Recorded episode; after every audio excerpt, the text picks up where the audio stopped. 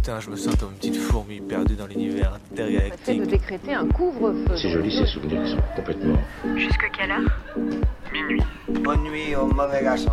Et alors justement, plus un souvenir est enlevé, effacé, plus il est présent. Parce qu'il n'y a pas de, il n'y a pas de souvenir en fait. Minuit. Décousu. La nuit, ce sont des petits groupes très mobiles qui ont sévi dans mes yeux, Saint-Priest, Dessines, Vénissieux, Lyon. On est encore réveillé sur Canu. Si on, si on l'évoque, s'il y avait une image pour le montrer, ce serait mieux sans doute.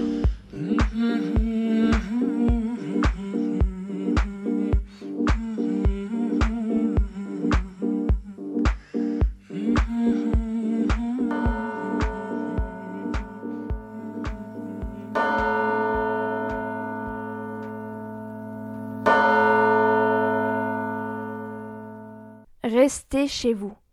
Restez chez vous, qu'il disait, jusqu'à débarquer en treillis, en drone et hélico à la ZAD de la Dune pour brûler les habitations et arrêter leurs occupantes et occupants avant de les relâcher à plusieurs kilomètres de là. Restez chez vous, qu'il disait, avant d'emmener à la fourrière les camionnettes et vannes des zadistes, puis de les leur rendre moteurs percés, exposés à la barre de fer.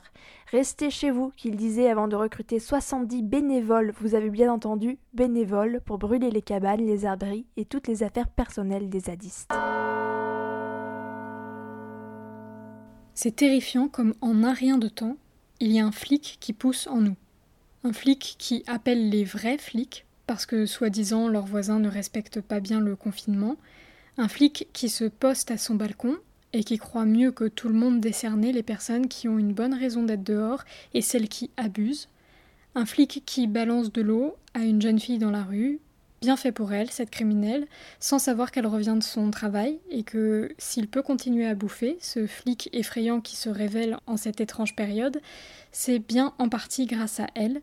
Cette jeune fille qui préférerait rester chez elle mais qui va vendre des fruits et des légumes tous les jours en se faisant insulter par des clients qui, eux aussi, sans doute, font pousser un flic en eux en cette étrange période.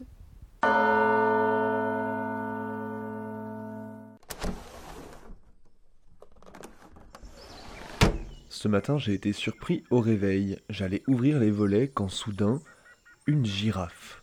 Ah oui, oui, une girafe au niveau de mon balcon. Elle était à la limite de me sourire. On apprend ce matin qu'un ou une petite maline a ouvert les cages de la tête d'or, un acte revendiqué par Extinction Rébellion qui scande Nous sommes le problème. J'étais sidéré. Les girafes avaient continué leur chemin et tourné à l'angle de la rue, juste le temps pour les dilos de prendre un petit selfie avec elles. Un gang de pangolins s'en prenait sauvagement à un distributeur de billets et l'équipage de bacs qui était venu parader dans le quartier se retrouvait à battre en retraite à l'arrivée des félins au ventre vide. Franchement, c'était pas le retour de la nature tel que je l'imaginais, mais c'était déjà ça. J'ai gardé ma tête entre les barreaux du balcon encore un moment, et je suis retourné me coucher. Certains, pendant le confinement, font du sport, de la cuisine, du yoga. D'autres regardent des heures de séries, de films, écoutent des podcasts et Radio Canu. Et certains créent de véritables usines à revenge porn. C'est la nouvelle mode du confinement, des groupes Snapchat réunissant plusieurs milliers de personnes et publiant des photos ou vidéos de femmes, pour la plupart mineures, avec leur nom, leurs réseaux sociaux et leur ville, et ce bien sûr sans leur consentement. Des groupes qui sont signalés mais qui se reforment immédiatement sous d'autres noms ou sur d'autres applis comme Telegram. Le mot d'ordre? Les mecs, envoyez-nous les photos de vos ex ou les nudes trouvés dans un téléphone volé. N'oubliez pas le prénom et la ville de la fille, c'est le but de ces listes appelées ficha. On recense, on moque, on humilie entre couilles les putes de nos villes. À certaines des victimes, on prend même bien soin de leur envoyer des screens des publications les concernant pour leur montrer les milliers de vues qu'elles ont faites. Bon, je m'arrête ici, vous avez compris l'idée, j'ai une envie de gerber.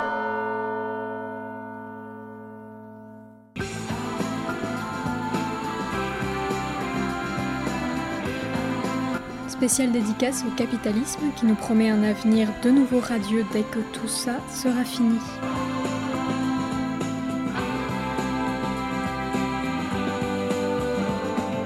Nous recommencerons au début, comme si c'était la fin tu sais déjà vu que j'étrangle avec mes mains toutes ces démangeaisons qu'on trouve dans les maisons en forme de pourquoi tu les vois. Oh, dis-moi que nous recommencerons au début, comme si c'était la fin, comme font tous les petits, comme sont tous les parfums, en petit temps et parfois. Ils ne nous quittent pas, ils nous font des frissons. Tu les vois, oh dis-moi.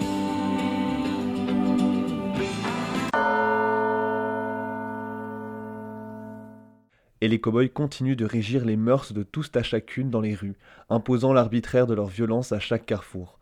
S'il y a un supposé front, c'est bien celui-ci, le front d'une guerre sociale d'une âpreté froide depuis notre assignation à résidence collective. À Marseille, la police contrôle à 15 les fils d'une distribution alimentaire, verbalisant les personnes venues en bénéficier et aussi l'association. Encore à Marseille, elle force l'entrée d'un appartement pour faire retirer une banderole de solidarité. Scène surréaliste, plus d'une dizaine de policiers pour une banderole. En Corse, une femme interpellée par un drone et amendée à l'arrivée de l'hélico. Je ne sais pas vous, mais ces quatre prochaines semaines, je les sens plus que moyennement. Petite histoire de confinement. Je suis travailleur saisonnier en Suisse. Le virus débarque, je perds mon job, je repars donc en France avec mon van dans lequel je vis et me pose près de Millau, dans une aire où on est d'habitude bien toléré avec deux copains, eux aussi en van. On se confine, on ne bouge pas de notre camp, pas de balade, pas de sport, même si la tentation est forte, une sortie de l'un d'entre nous toutes les semaines pour aller faire des courses. Sauf que, sauf qu'il y a GG de la gendarmerie. Et GG, il comprend pas trop que les aires réservées aux gens du voyage sont fermées, que je n'ai pas de domicile à part mon van et que je suis confiné ici. GG, il veut que je m'en aille et il me dit qu'il reviendra demain. Alors j'appelle la mairie, la préfecture, ils me disent de pas bouger, qu'effectivement la situation est absurde. Sauf que GG, ça lui plaît pas du tout, du tout que j'ai appelé la préfecture. Alors il dit Non, non, j'ai la loi pour moi. Cette personne n'est pas enregistrée comme faisant partie des gens du voyage. Il débarque et me vire. D'accord Si vous n'êtes pas content, vous changez de pays et vous arrêtez de nous emmerder. Et vous la fermez maintenant. Et vous rigolez pas. D'accord Vous arrêtez de vous foutre de ma gueule. Parce que j'ai vite fait de vous coller en garde à vue pour outrage. Et vous finirez en tôle. Comme le précédent. Alors vous la fermez, vous donnez une adresse, vous pliez bagage et vous vous cassez. Il était clair là Et vous allez éteindre cette caméra de merde là. Parce que ça c'est une infraction aussi. Ah D'ailleurs bon je vais vous coller en garde à vue. Ah oui Je croyais que c'était autorisé. Non. Ah bon On peut pas filmer Non. Ah oui Vous avez besoin de mon autorisation pour filmer. C'est pas vrai. La loi Si, dit le c'est vrai. contraire. La loi dit le contraire et vous monsieur. le savez très bien. Non, non, Vous non. essayez de Vous avez besoin m'intimider. de mon autorisation pour filmer. Vous n'avez pas le droit de filmer les forces de l'ordre sans, sans l'autorisation. Lire, regarder l'heure, ouvrir l'ordinateur, fermer l'ordinateur, écouter un podcast, sursauter quand une moto passe dans la rue, entendre les voisins parler d'un balcon à l'autre, écrire, faire à manger, regarder un pote se couper les cheveux lui-même et en direct sur les réseaux sociaux, se dire que la première chose que je ferai quand on pourra sortir, c'est aller chez le dentiste et franchement je pourrais avoir mieux comme perspective, attendre, faire une partie de Yams, Faire trois pompes et dix abdos sur le tapis de sport qui n'a jamais autant servi, se dire que c'est déjà le soir, penser à tous ceux pour qui c'est l'enfer, regarder une série, dormir, recommencer. La précarité n'épargne personne. Après le geste d'Anas le 8 novembre, c'est un étudiant en deuxième année de classe préparatoire qui a été retrouvé mort dans son studio Crous à Villeurbanne. Il étudiait au lycée du Parc à Lyon. Il y avait comme une haine sourde à entendre le discours d'hier soir en ayant appris cette nouvelle quelques heures auparavant. D'entendre parler d'inégalité sociale, de fractures quand on compte les morts de la précarité étudiante, que chaque interposition avec les administrations demande de ranger la tristesse des deuils pour continuer de se battre. Une telle honte. Toujours pas de permanence de santé gratuite dans les résidences, toujours pas d'aide financière mise en place. Ça non plus, nous ne l'oublierons pas. Vous écoutez Minuit décousu sur Radio Canu le 102.2. Il doit être quelque chose comme 23h10 pour vous, alors que pour moi, à l'heure où je m'enregistre, je suis en train d'attendre le début du discours del Presidente. Comme tous les mardis soirs, on se retrouve depuis nos appartes confinés avec Colline et Bebe pour coudre et découdre les fils de la nuit. Après ces quelques brèves, vous pourrez entendre le témoignage d'un tatoueur, des messages d'auditeurices et une fiction qui fait peur dans les rues de la Croix-Rousse. Mais tout de suite, Colline revêt son nez rouge radiophonique pour l'art nuit. C'est deux canards qui sont sur un lac et qui se croisent. Il y en a un qui fait coin coin et l'autre qui lui dit Oh, j'allais le dire. Préparez vos oreilles, ce soir c'est avalanche de rire. J'ai avalé un clown, comme on dit dans les cours de récré. Parce qu'on ne va pas se mentir beaucoup plus longtemps, l'art, la nuit, les étoiles, la poésie, c'est bien joli, mais en réalité, le soir, qu'est-ce qu'on est? Pour ma part, je l'avoue, Le soir, je suis plus bête parce que je suis plus fatiguée, et parfois même parce que je suis alcoolisée. Et c'est alors que ça démarre. Hier, j'ai fait une blague sur Auchan, mais elle a pas super marché.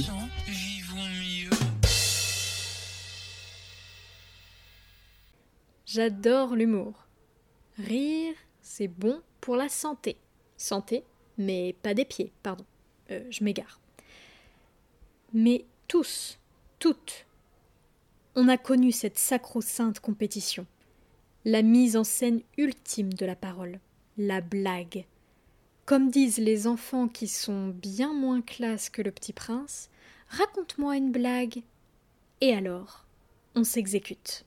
C'est deux travailleuses du sexe qui se disputent. Pute, pute, pute, pute, pute. Enfin, euh, peut-être pas celle-là, mais on en trouve une autre. Une de Toto. Une de 3 kilomètres.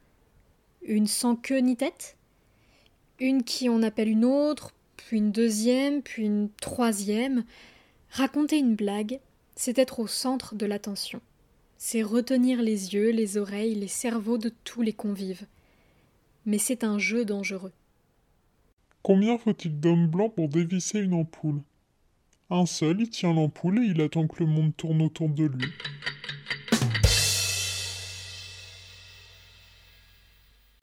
Car qui raconte une blague se tient sur un fil. Il avance tout droit, essayant de ne voir que sa chute, mais, ironie de la langue française, ses pieds se prennent dans le tapis, la corde rompt, l'attention se perd et le raconteur de blagues finit dans le ravin. Sa blague ne connaîtra pas de fin, ne sera pas comprise, pire, provoquera un bide monumental. Pourquoi l'État islamique ne rouille pas dans l'eau? Parce qu'il est anti-Occident.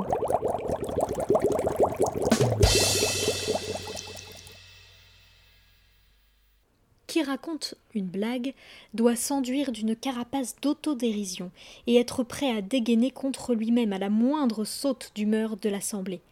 C'est pourquoi, enfant, je suis certaine de ne pas avoir été la seule à posséder un livre de blagues, chéri parmi l'étendue de la bibliothèque.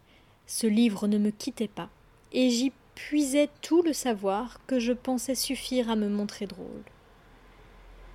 Retenir la blague, apprendre à ne pas la lire, donner le ton, sentir le rythme, la tester sur des publics différents, ajouter le grain de sel qui fera la différence. Un couple à la maternité. Tu trouves pas que notre fils me ressemble, chérie? Oui, mais c'est pas grave, l'important c'est qu'il soit en bonne santé.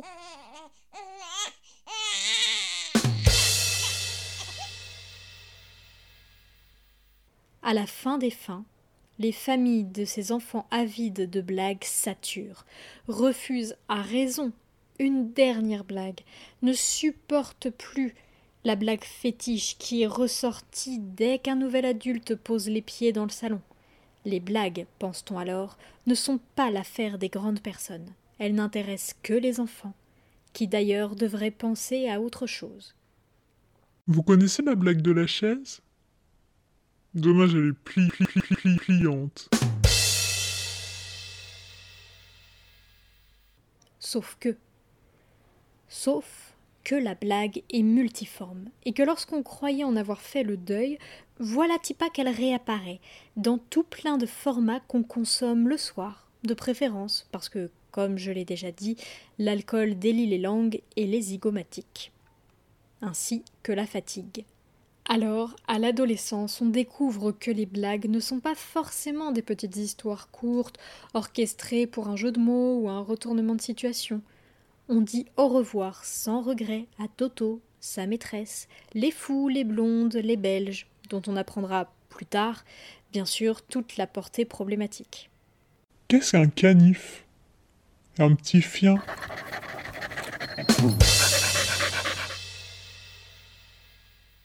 On entre dans la phase des références. Un whisky? Juste un doigt. Vous préférez pas un whisky d'abord? C'est pas faux. Elle est nue sous sa chemise, la petite cochonne. Qu'est-ce que tu dis?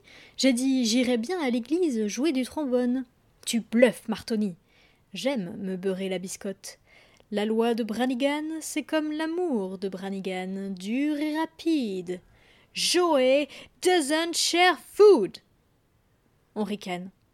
Si on a des frères et sœurs, le repas de famille n'en devient que plus compliqué pour les parents, qui désormais non contents d'avoir éradiqué enfin la présence de Toto à leur table, doivent désormais subir des phrases qui rendent leurs enfants hilars, mais qui, dénuées de contexte, se révèlent franchement stupides.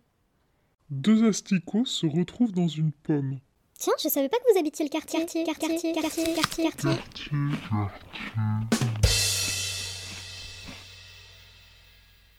Mais dans l'humour, tout est justement question du groupe, de références partagées, de communauté, de souvenirs. Alors rien de mieux que les fêtes pour se forger un humour commun, pour se faire repérer comme la petite rigolote ou le petit rigolo de la bande. Mais attention. Pourquoi Napoléon n'a-t-il pas acheté de maison? Parce qu'il avait déjà un bon appart. Napoléon, bon, bon, bon, bon appart.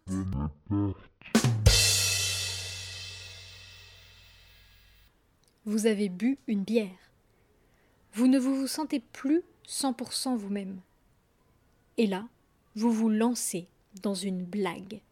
Une vraie, une bonne, une d'antan. Pour un peu, ce serait le grand retour de la vengeance de Toto. À la piscine, un nageur se fait enguirlander parce qu'il fait pipi dans l'eau. Mais enfin Proteste-t-il? Vous exagérez, je suis pas le seul à faire ça. Si, monsieur, du haut du plongeoir, vous êtes le seul. Premier écueil. Ne pas rire à sa propre blague. Surtout si elle n'est pas encore finie. Ne pas spoiler la fin au détour d'une phrase. L'effet de chute s'en trouverait mortifié. Ne pas se lancer dans des rebondissements qu'on ne maîtrise pas, au risque d'hésiter, de revenir sur ses pas, de perdre ainsi la confiance et l'attention de l'auditoire. Vous et votre blague finirez alors au cimetière des blagues perdues, abandonnée en route, pas finie, mal fichue, oubliée, gênante. Dans un bar. Je voudrais un Schwirsdel Kilramashdurk à la menthe, s'il vous plaît. Un Schwirsdel Kilramashdurk à quoi? La gênance, je pense que je vous en ai fait cadeau d'une double dose ce soir. On ne se refait pas, j'ai toujours eu le soir caustique.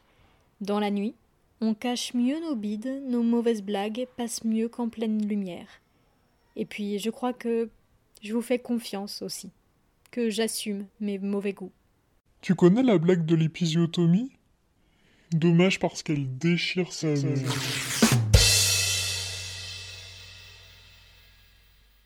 Allez, je vous quitte. Une dernière pour la route. Un jour Dieu dit à Casto d'aller ramer, alors Casto rama.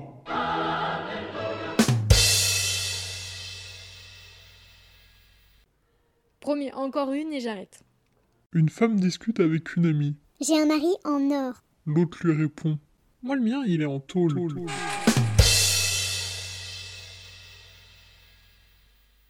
Non mais attendez, parce qu'en fait j'en ai une mieux. C'est l'histoire d'un poil. Avant il était bien, maintenant il est plus bien, plus bien, plus bien, plus bien, plus bien. Bah, c'était pas celle-là que je voulais vous faire. C'est l'histoire d'un tétard. Il croyait qu'il était tôt, mais en fait il était tard. Finalement, il était dans les temps.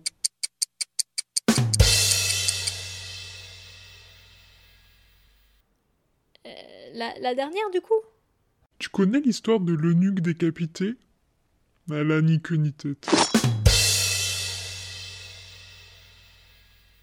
Et vous écoutez toujours Minuit décousu sur Radio Canu le 102.2, votre émission hebdomadaire du mardi soir entre 23h et minuit. Après avoir commencé à coudre et découdre les fils de la nuit, tous ensemble avec Colline, Enmae, Parnot Brève et Larnuit, nous te rappelons, cher auditorice, que toi aussi tu peux participer à l'émission en nous proposant un morceau de ton choix, accompagné d'une petite anecdote. Donc si tu t'ennuies en fin de soirée, que tu n'arrives pas à t'endormir, que tu souhaites écouter un morceau avec nous, contacte-nous à l'adresse mail minuitdécousu@laposte.net. Une deuxième fois pour être sûr, minuitdécousu@laposte.net et on se chargera de te recontacter. Et du coup cette semaine, on a reçu un appel de Nico qui nous a contacté pour nous proposer un morceau. Salut Radio Canus, c'est Nico. Alors moi j'ai envie de vous faire écouter un tube des années 80 qui a refait le buzz en 2009 sur YouTube, qui s'appelle La Bamba Triste de Pierre Villon. Alors trois anecdotes sur Pierre Villon. C'est un ami d'enfance de Michel Sardou, c'est le compositeur du générique du Big Deal, et il a été mentionné par Johnny Hallyday dans son autobiographie. Voilà, bonne écoute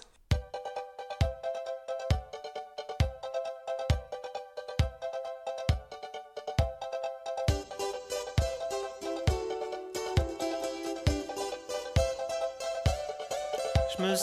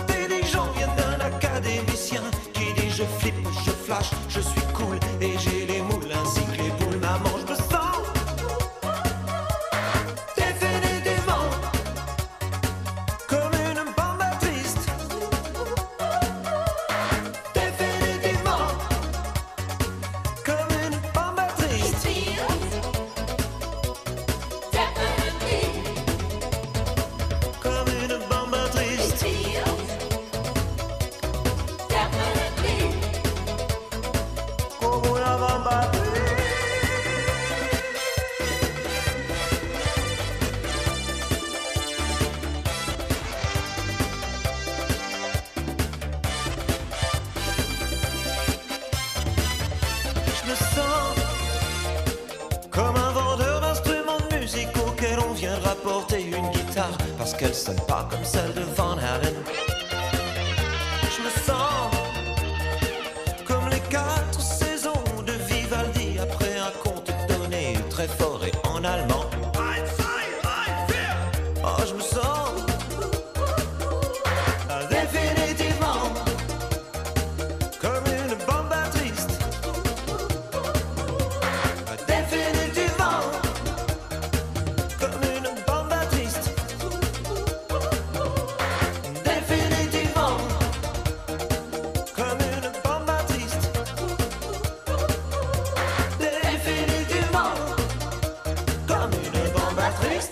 Remercie Nico pour nous avoir envoyé sa musique et sa petite anecdote. Alors si toi aussi derrière ton poste tu veux coudre et découdre la nuit avec nous en musique, envoie un petit mail à minuitdécousu@laposte.net.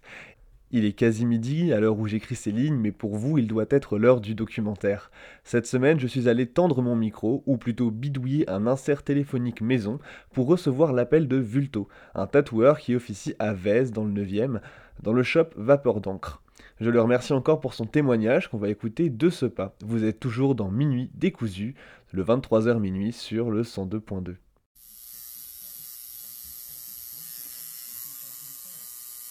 Cette euh, jolie geisha sur fond de Fujiyama, tableau traditionnel, affiche touristique, pas du tout. Admirez pourtant. Lignes et coloris ne sont pas sans attrait et dénotent de la part de l'exécutant une maîtrise indiscutable. Et croyez-moi, il en faut de la maîtrise quand on opère sur support vivant, à savoir la peau humaine. De nos jours, se fait-on encore tatouer Parfaitement. Et n'allez pas croire que cette pratique est l'apanage d'une certaine classe d'individus. Dans toutes les couches de la société, elle recueille des adeptes. D'ailleurs, l'enfant, avec un crayon de couleur ou à l'aide de décalcomanie tégumentaire, ne se livre-t-il pas déjà à une approche du tatouage En fait, j'ai commencé à dessiner quand j'étais super, super jeune. J'ai commencé à dessiner, je me rappelle même plus. Hein. J'ai commencé à dessiner quand j'avais peut-être 2-3 ans. Je me rappelle certains dessins que je, faisais, que je faisais et tout ça. À cause de lire des euh, BD, beaucoup de BD. du coup, ça m'intéressait énormément avant le tatouage, vraiment avant le tatouage. Je vous laisse avec ces aiguilles. Et voilà, j'ai commencé à côté de ça, je, dessinais beaucoup, beaucoup, beaucoup les personnages de, des BD à l'époque. Je les copiais un peu, je les mettais à côté, je dessinais. Après, j'ai commencé à dessiner des choses moi-même. Quand j'ai commencé à écouter, du, euh, par exemple, du métal, ça fait quoi, 8, 9 ans, un truc comme ça. J'ai commencé à écouter un peu de ça et du coup, j'ai regardé les, euh, les covers des albums. Et là-dedans, il avait beaucoup de démons, beaucoup de choses comme ça, et ça m'intéressait énormément.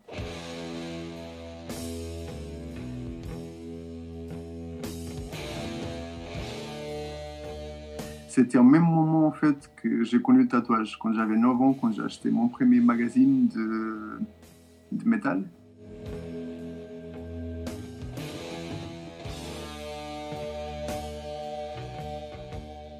Là-dedans, il avait, des, euh, il avait une tatoueur qui s'appelle Paul Booth, c'est un Américain, qu'à l'époque, c'était l'unique tatoueur qui faisait tourner avec des, euh, des métalleuses, comme par exemple Slayer.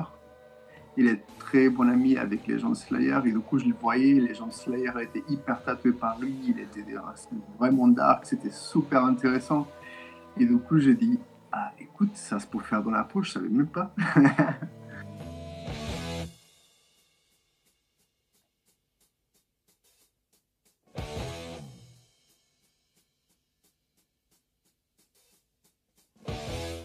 j'ai commencé à penser à être tatoueur, je dessinais beaucoup et j'avais des euh, bouquins A3 remplis de dessins.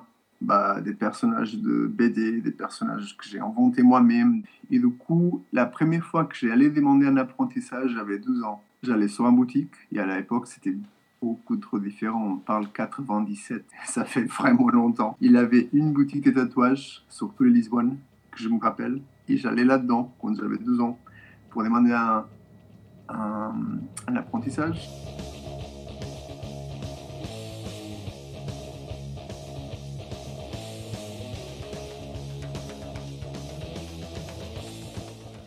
La personne qui était là-dedans croyait que moi j'étais en train de rigoler parce que j'étais hyper, hyper, hyper jaune.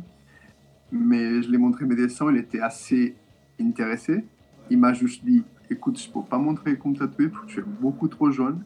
Mais le que je peux faire, je peux montrer comme dessiner pour le tatouage. Et après, quand tu as entre 17 et 18 ans, je peux montrer comme tatouer. Et là, tu commenceras à tatouer.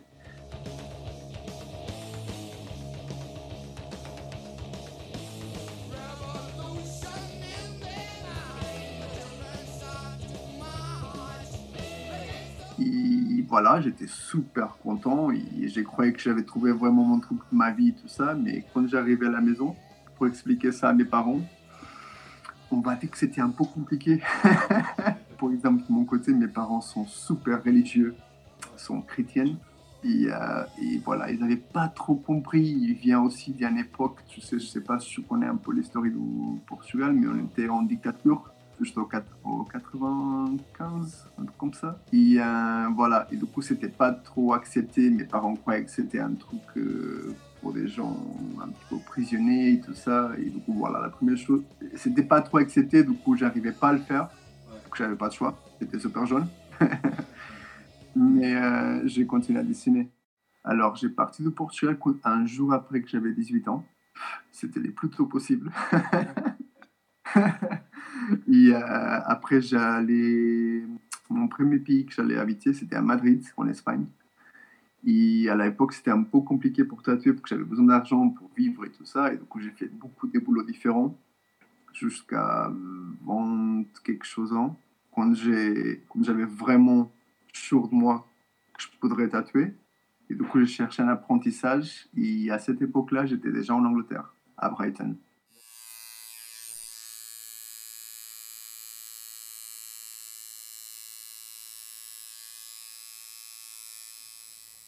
Alors, moi, j'étais super intéressé tout le temps pour des choses plutôt dans mon style que je dessine naturellement. C'était tout le temps avec des stylos piques ou des styles noirs, des trucs hyper dark et des trucs à moi. Mais les trucs, les gens que je suivrais à l'époque, que j'aimais dans le tatouage, j'étais dans un truc dark aussi, mais ils n'avaient pas encore du black work, black work comme on le voit aujourd'hui, comme je fais pour exemple. Mais euh, du coup, mon maître, il faisait du réalisme noir et gris.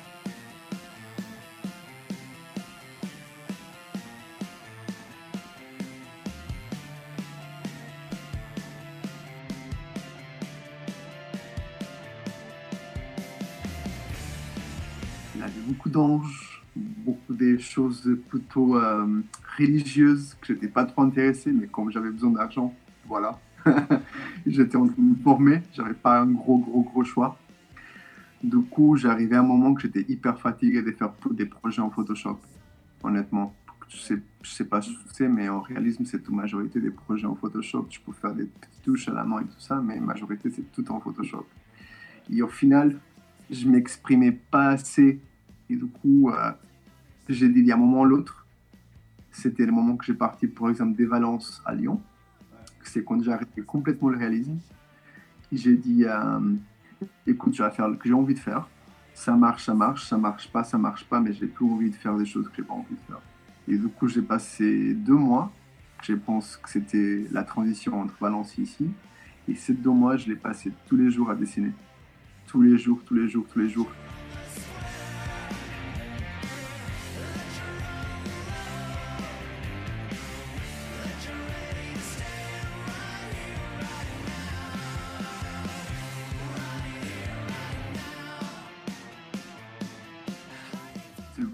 Quand j'ai commencé à dessiner ce style-là, je savais même pas que le black work, comme aujourd'hui on le connaît, s'il existait. C'était juste la façon naturelle comme je dessinais dès que je suis petite. Donc, du coup, avec des stylos piques, par exemple, en noir, et faire tous les dessins, la majorité avec des gros contrastes, comme par exemple des clairs-obscurs. Donc, tu as beaucoup, beaucoup de lumière à côté des trucs, des choses hyper sombres.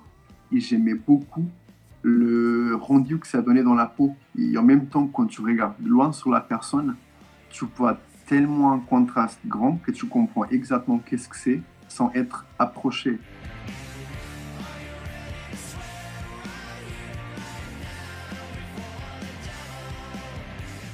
J'utilise beaucoup moins de matériel. Pour être honnête, dans mes tatouages aujourd'hui, j'utilise entre 2 et 3 aiguilles mat.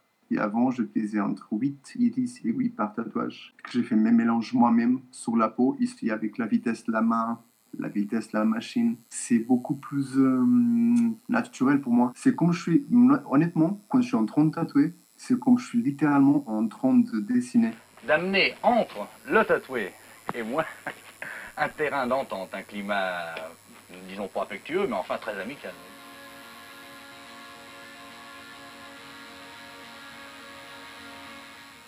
Je mets toutes mes inspirations sur le tatouage, je mets quelque chose que je donne à la personne qu'elle va porter la vie.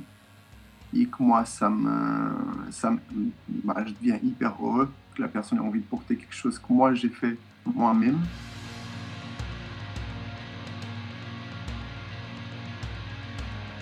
Je sais que moi je dessine, moi que c'est juste super, euh, c'est super extraordinaire que les gens ont envie de faire quelque chose voilà que j'ai envie de dessiner.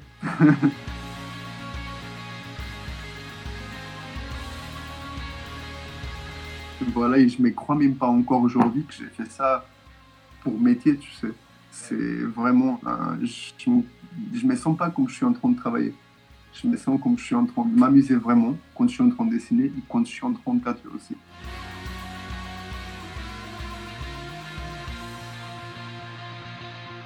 je pense, un partage avec la personne que je tatoue aussi. Pour que les gens qui viennent tatouer, tatouer par moi, normalement, sont les mêmes, euh, les mêmes idées, les mêmes euh, moi.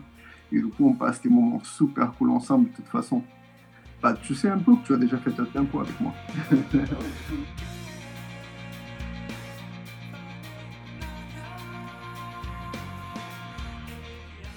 Alors, je donne énormément d'importance au travail collectif spécialement que tu peux juste évoluer.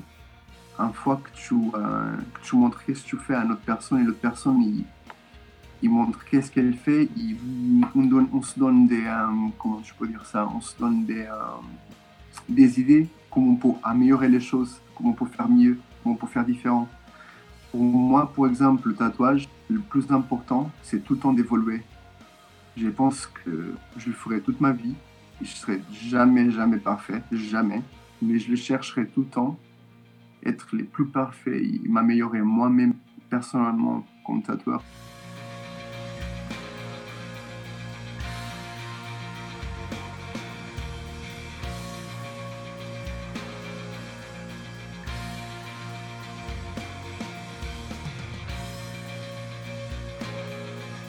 Est-ce que ça représente une tenue vestimentaire pour toi un tatouage? Totalement, parce que quand on n'est pas tatoué, on est à poil.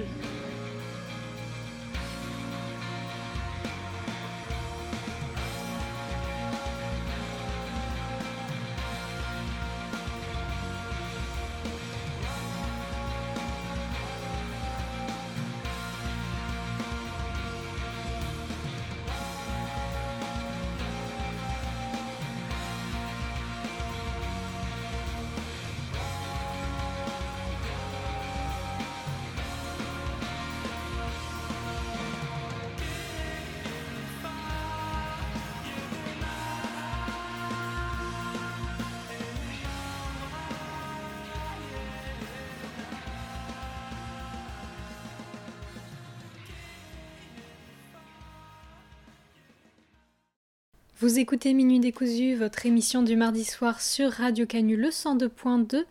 Après ce doc offert par Bebe, merci Bebe, nous voilà donc à l'heure fatidique de l'histoire qui fait peur. Sauf que cette semaine, c'est Maë qui s'y est collée et qui a écrit cette fiction pour vous, qui s'appelle Le cauchemar des mascus. Donc on dirait bien que cette fiction ne fera pas peur à tout le monde. A night of total terror. We all go a little mad sometimes. Johnny, You're still afraid. They're coming to get you, Barbara. the boogeyman is coming.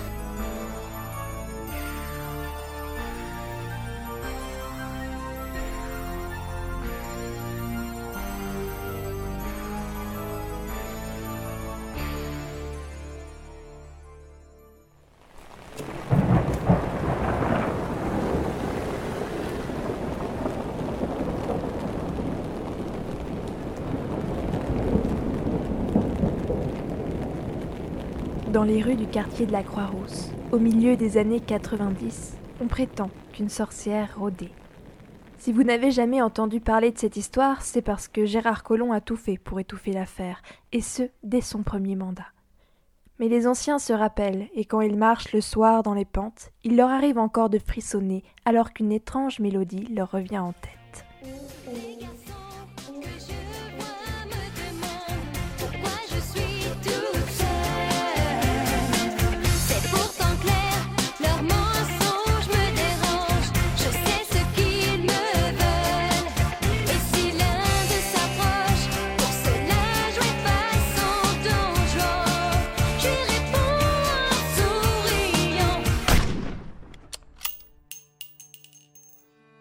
Le premier cadavre, on le retrouva un petit matin d'août, au milieu de la place Satonnet. C'était le corps d'un homme d'une quarantaine d'années. Il était allongé, nu, juste au pied de la statue. Les derniers lambeaux de son t-shirt à moitié arraché laissaient entrevoir un ventre proéminent dont les poils étaient coagulés par le sang. Il avait vraisemblablement été poignardé à plusieurs reprises. Mais ce qui était vraiment marquant, et qui fit que le fait divers défraya la chronique, c'est qu'on avait tracé sur le visage du bonhomme, alors même qu'il était resté figé dans la mort dans une expression terrifiée, un immense sourire à l'aide de son propre sang. Une enquête fut ouverte, mais elle n'aboutit à rien. Aucune empreinte, aucun indice, aucun motif valable qu'on aurait pu attribuer à l'entourage de la victime. L'affaire fut classée sans suite.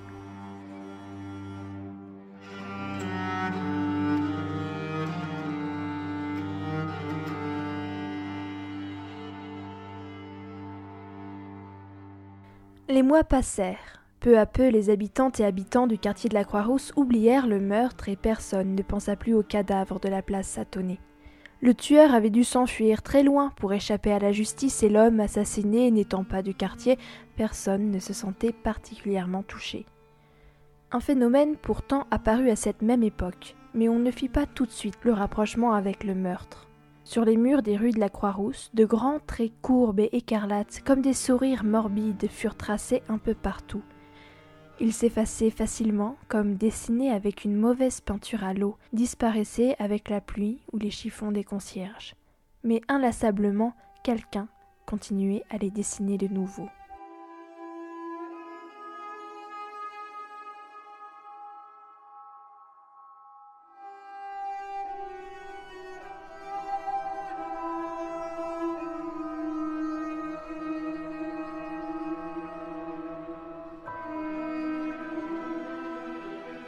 C'est au printemps suivant que tout recommença. La Croix-Rousse entrait dans la belle saison avec son effervescence habituelle.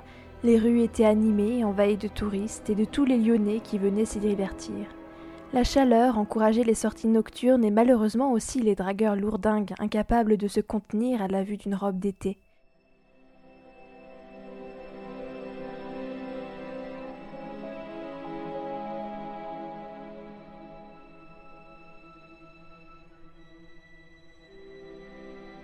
C'est un voisin qui donna l'alerte lorsqu'on retrouva un homme dans un passage sombre, le crâne détruit comme fracassé contre un mur, avec un immense sourire sanguinolent peint sur le visage.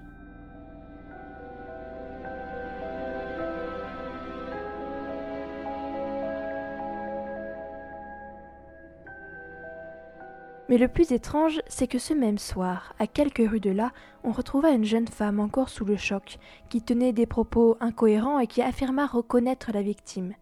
Elle raconta avoir été poursuivie par cet homme alors qu'elle rentrait chez elle dans la soirée. Elle venait de tourner dans une ruelle, son agresseur à ses trousses, quand elle avait entendu un cri horrible. Et en se retournant, elle aurait aperçu une mare de sang s'écouler lentement dans le caniveau. Elle refusa d'en dire plus. Étrangement, la jeune femme ne sembla pas vraiment traumatisée par ces événements. Au contraire, elle se mit à fredonner sans cesse une chanson au rythme entraînant.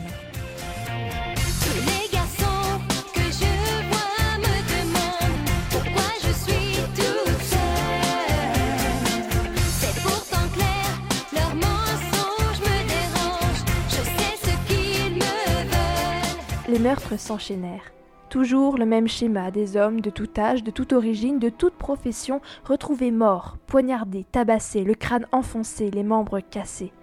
Des hommes très bien sous tout rapport, assassinés comme des moins que rien, et retrouvés avec un sourire peint sur le visage à l'aide de leur propre sang.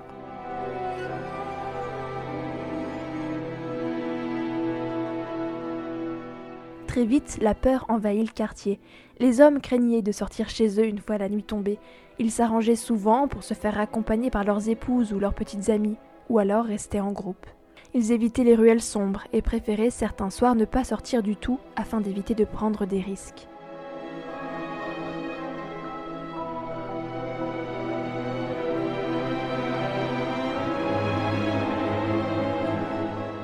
Des rumeurs circulaient. On racontait que les victimes portaient toutes des jeans bleus, assez moulants, mais le lendemain, un homme au pantalon de velours ou en costard était retrouvé mort. On disait que les victimes avaient bu, puis un homme sobre était tué, qu'elles étaient célibataires, puis on retrouvait un homme marié, père de famille, éventré à même le sol. Il n'y avait pas de profil type, des beaux, des laids, des pauvres, des riches, un seul critère commun à toutes les victimes, il ne s'agissait que d'hommes cisgenres.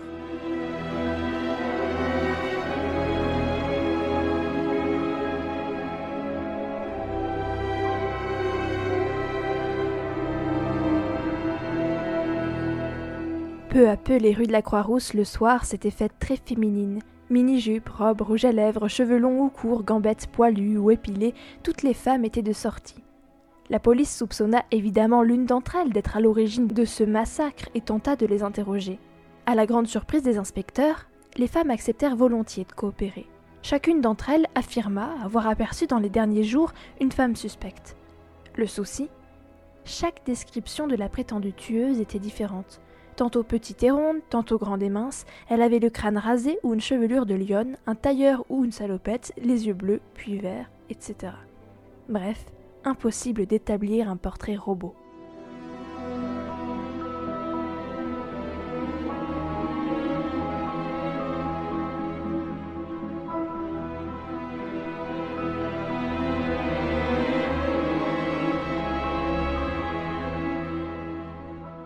Les souris rouges sur les murs s'étaient démultipliées, on ne pouvait plus marcher dans les rues sans que son regard n'en rencontre un. À chaque fois que les inspecteurs de police patrouillaient dans le quartier, ils sentaient peser sur eux les regards noirs de toute la gente féminine rassemblée dans les bars et sur les places pour profiter de l'été. Mais quand ils y regardaient de plus près, promptes à dégainer leur outrage à agent, on leur adressait d'immenses sourires. Plus étrange encore, il leur semblait, lorsqu'ils tournaient le dos à un quelconque groupe de femmes, entendre fredonner une chanson, toujours la même, une litanie entraînante, mais qui leur semblait terriblement menaçante. J'ai pas de temps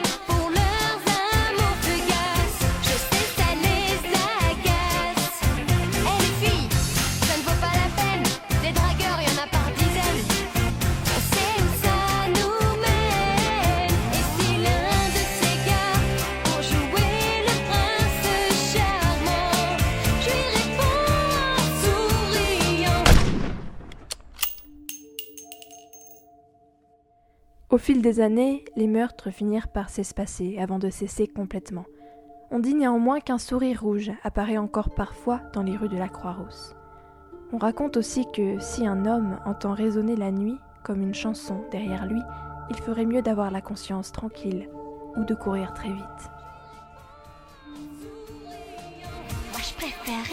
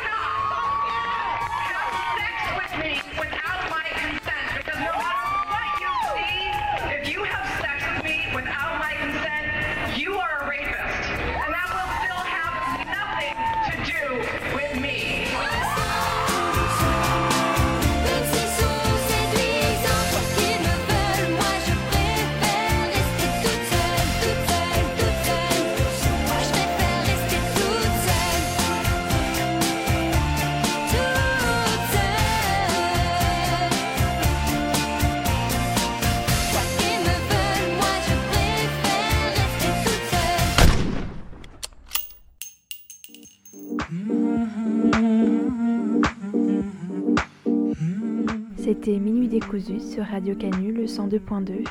Vous pourrez nous écouter de nouveau mardi prochain de 23h à minuit, toujours en confinement. Mais d'ici là, vous pouvez nous réécouter et réécouter nos anciennes émissions sur notre audioblog Arte Radio. Bonne nuit.